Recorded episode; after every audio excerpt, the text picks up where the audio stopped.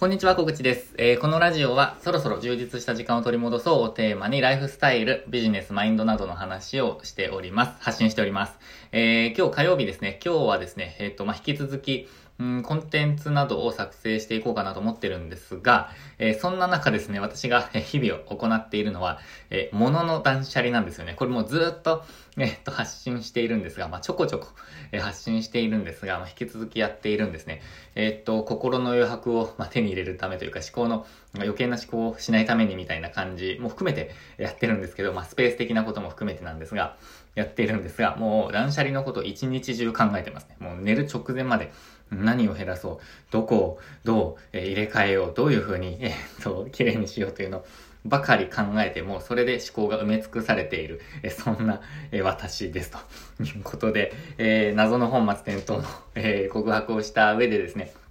今日は何の話をしようかなと思ったんですが、なんとかですね、その思考の断捨離をしなくてはと、断捨離したいという思考を脇に置いておいて、今日は何の話をするかというと、えー、っとですね、コンテンツの発信方法について、えー、っと、まあ、ちょっと共有したいなと思っていて、まあ、ちょっと具体的に何の話かというと、えっと、私、レンタルスペースとかで、えっと、なんていうんですかね、まあ、あの、ツイッターとか普通の私の小口としての情報発信や、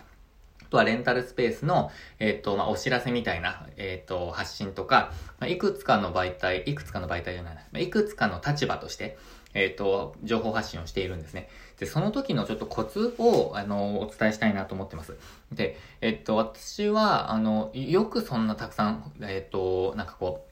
情報発信できますねって言われる部分があるんですよ。で私としては、あの、小口としての情報発信があまり最近できていないので、まあ、あの、その分時間が使えるので、まあ、当たり前といえば当たり前なんですね。しかも私、あの、副業とかではなくて、えっと、これを、まあ、メインの一つとしてやっているので、まあ、もちろん、なんかこう、時間的には作れるんですよ。ただ、えっ、と、それにしてもですね、おそらく、えっ、と、情報発信するスピードは結構早めだと思います。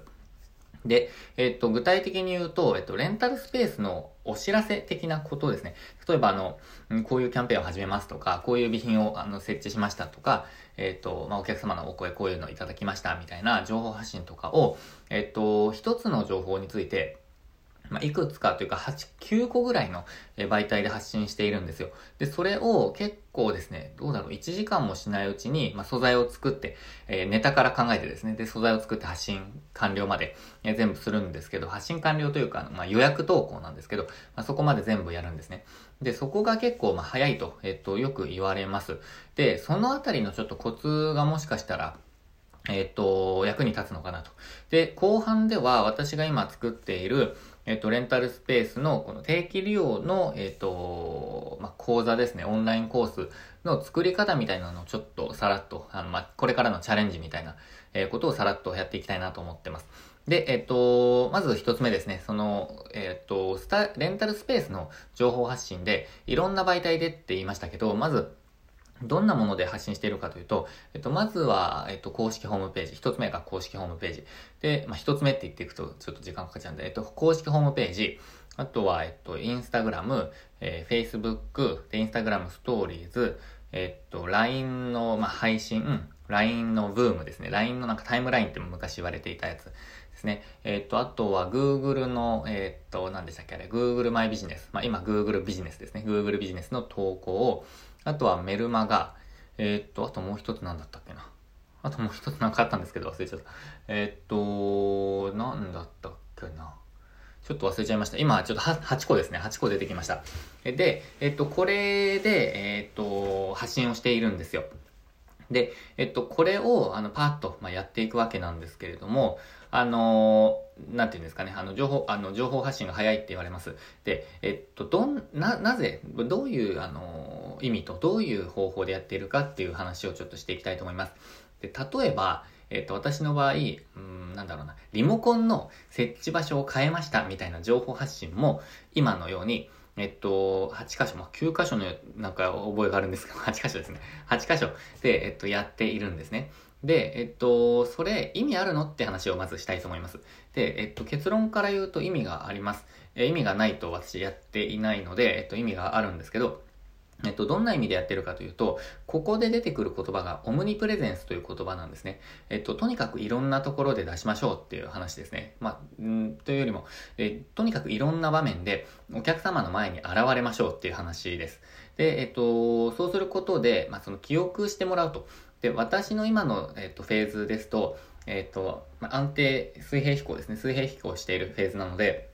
えっと、もう、えー、なんか、新しい認知というよりも、まあ、あの、覚えていただくと、えっと、思い出していただくというか、忘れないようにしていただく方が大事だと私は思っているんですね。まあもちろん新規のお客様へのリーチっていうのは忘れずに広告とかではやっているんですが、まあそれも自動化しているので、えっと、まあ忘れないでくださいねと。え思い、覚えててくださいねっていう意味でやってるんですよ。この情報発信自体が。なので役割をまず考えないといけないんですけど、私はその役割で、えっと、情報発信をしています。なので、まあ、ちょっとした些細な、えっと、ネタでもとりあえず1週間に1回、えー、まあ、発信しています。まあ、これ2週間に1回とか、ペースを落としてもいいかなとはちょっと思ってるんですが、まあ、とりあえず毎週やってますっていう話ですね。で、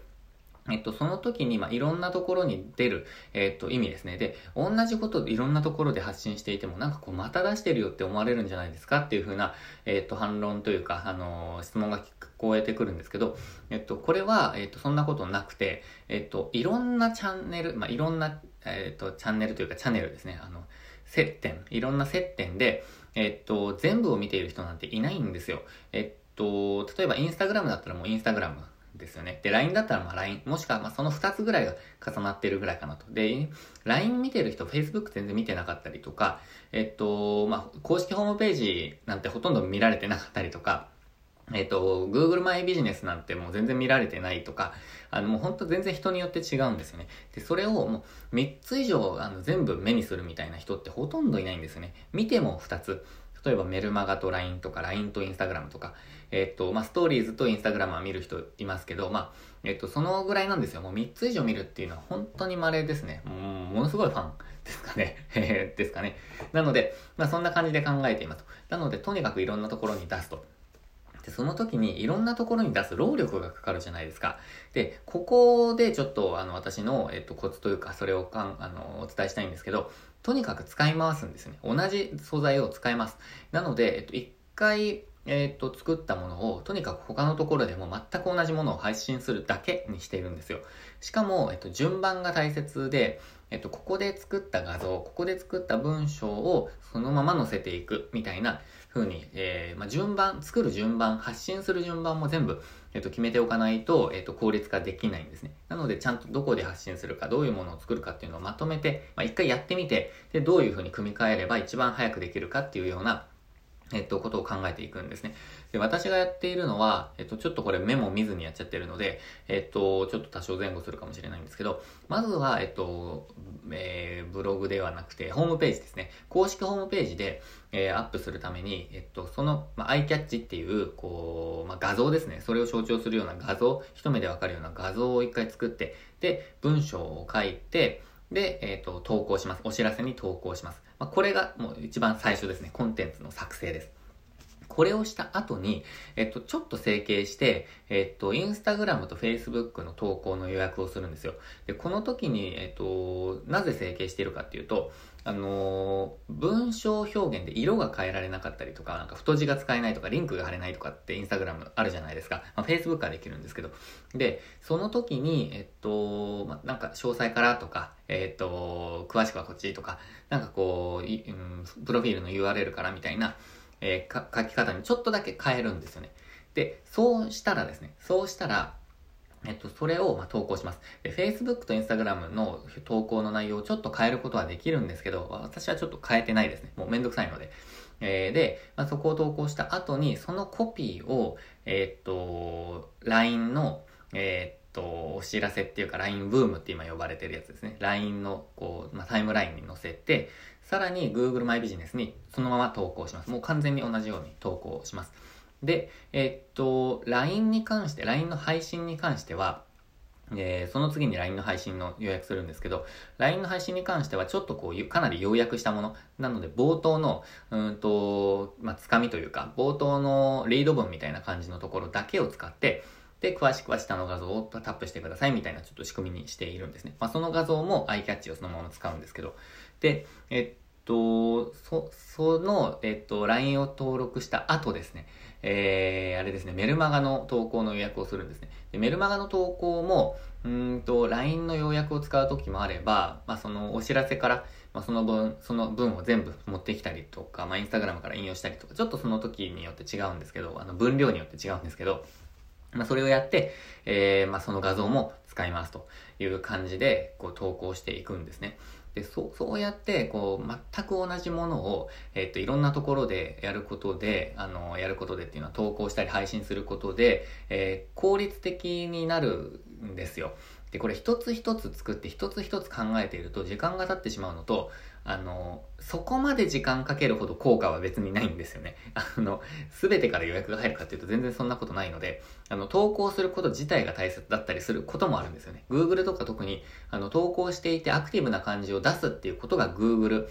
Google 心ですよね。もう Google 神様に、あの、えっと、評価してもらうための、えー、手法だったりするので、Google はもうとにかく、あの、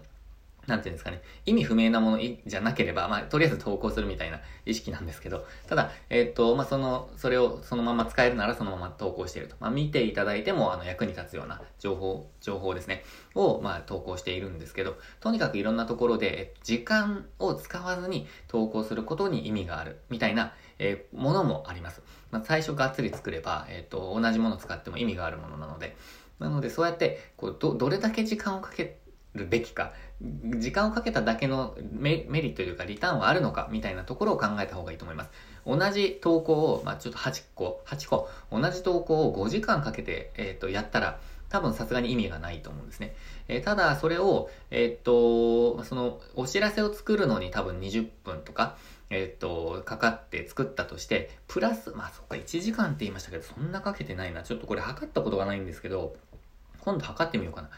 1時、30分ぐらい、いや、20分ぐらいでお知らせ作ってるとしたら、全部終えるのに、やっぱり40分ぐらいかな？40分か45分ぐらいですかね。他のセットはもうほとんど時間かからないので、えっと、全部で多分15分とか20分ぐらいなんですよ。なので多分、トータルで40分とか45分ぐらいかもしれないですね。で、それぐらいの時間だったらですね、追加20分とか25分ぐらいだったら、えっと、使った方がいいっていう判断をして私はずっと続けてるんですね。で、これも、あの、先週もやったから今週もっていうのではなくて、まあ、やっぱり必要かどうか、今の、あの、まあ、この私のスタジオ、レンタルスペースに、えー、ついては必要なのかっていうのを考えながらやっていくことを、やっていくべきではあるんですけど、ただ、やると決めたらもう、うん、思考停止で やっていくっていうのも、まあ、中には必要かなと思っているんですね。ということで、ここでお伝えしたのは、えっと、まず一つ目が、えっと、オムニプレゼンスという考えですね。いろんなところで、えっと、発信する意味ですね。えっと、同じ方に、まあ、複数で出る。もしくは、えっと、いろんな方に、えっと、同じ情報あ、違うな、違うな、違うな。えっ、と、オムニプレゼンスっていうのは、まあ、同じ方にいろんなところで登場するってことですね。なので、メルマガと LINE とか、LINE と Instagram とか、Instagram と、うんと、Facebook とか、なんかこう、そういうふうに、いや、ここでも出てきたっていうのを、まあ、とにかく、えっ、と、頭に、まあ、植え付けるっていうことですね。あの、忘れられないようにするために、えっ、と、まあ、何度も出るっていう感じです。同じ、えっ、と、媒体だったとしても何度も出るっていうことが大切っていうことが一つ。で、えっと、もう一つが、えっと、コンテンツの使い回しですね。再利用ですね。それを積極的にやっていくっていうことですね。まあ、そのためには、えっと、最初がっつり作ったものを、まあ、順番を考えて、えー、もういかに、えー、短い時間で効率的にやれるかっていうことを、まあ、しっかり考えるっていうことが大切かなと思います。オムニプレゼンスと、えー、コンテンツの使い回し、これをぜひ意識していただきたいなと思っているんですね。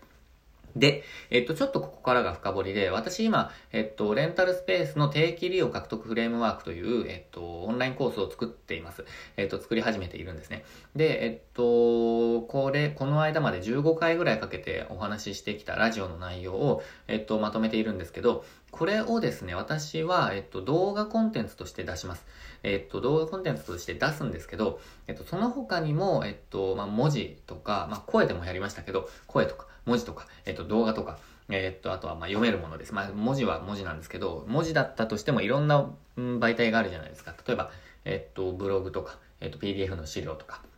うん、なんだろうな。まあ、それ以外にもあるかな。まあ、ラジオ的なこととか、音声だったらラジオとか、あとはオンラインコースの中でも音声だけとか、あとはまあ、ビデオ、えー、まあ、スライドとか、あとはイベントですよね。あの、勉強会にもできますし、えっと、連続講座みたいなのもできると思うんですけど、まあ、そういうものに、えっと、応用していくと。で、これ私、これまであんまりやってこなかったんですよ。えっと、例えば、文字と動画とか、えっと、YouTube とブログみたいなことはやっていたんですけど、同じものを使うと。で、まあ、場合によってはラジオでやったもの、まあ、その逆もあります。ラジオでやったものをブログにして YouTube にもしたみたいなものもあるんですけど、まあ、せいぜい2個か3個だったんですよ。私がやっていた、その、えー、っと、コンテンツの使い回しというか、まあ、これ使い回しっていうわけが、言い方がちょっとあんまり好きじゃないな。えっと、再利用っていうのかな。なんか、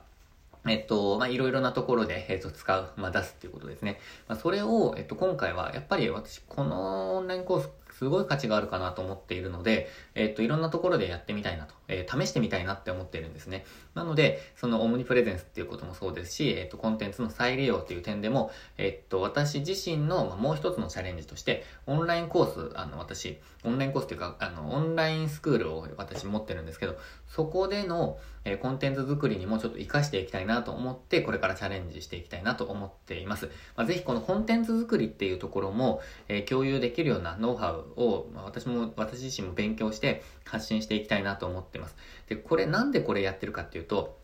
あの、田舎暮らしをしながら、その時間とか場所とかに、えっと、全く囚われない、まあ、その雇用環境とかにも囚われない仕事を私したいって思っていて、それを目指している人ってすごく多くいらっしゃると思うんですけど、ただなかなか実現できないのも確かだと思うんですね。えー、ただ私、これまでフリーランスとして1年半、1年7ヶ月ぐらいやってきて、まあなんか、うんと、なんて言うんですかね。まあなんとかというか、なんか生きてきてるんですよね。で、それも、あの、このコンテンツを作っていくっていう、こう、力を、まあ、身につけたというか、えっと、勉強してきたからだと思ってるんですね。えー、なので、まあ、それをですね、もっともっと、えっと、やり方とかも含めて発信できるような、えー、ちょっと、フェーズっていうか、チャレンジをしていきたいなと思っているので、まあ、ぜひ興味がある方は、また、えっと、ラジオでもこの発信ちょっと、あの、増やしていきたいなと、この割合増やしていきたいなと思っているので、私自身もその、ライフスタイルを手に入れながら、えっと、それを、共感してくださる方、やってみたいという方にも、えー、情報発信できればなと思ってますので、楽しみにしていただけたらなと思っております。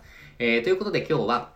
えっ、と、情報発信の、えっ、と、まあ、なんて言うんだろうな。コンテンツの作り方ですね。コンテンツの、えっ、と、効率的な、うん、違うな。コンテンツの、コンテンツ制作を、うん、学ぶ理由みたいな話をさせていただきました。えー、ぜひぜひ、あのー、何か参考になる点があれば嬉しいです。ということで、今日も最後までご視聴いただきましてありがとうございました。今日もチャレンジしていきましょう。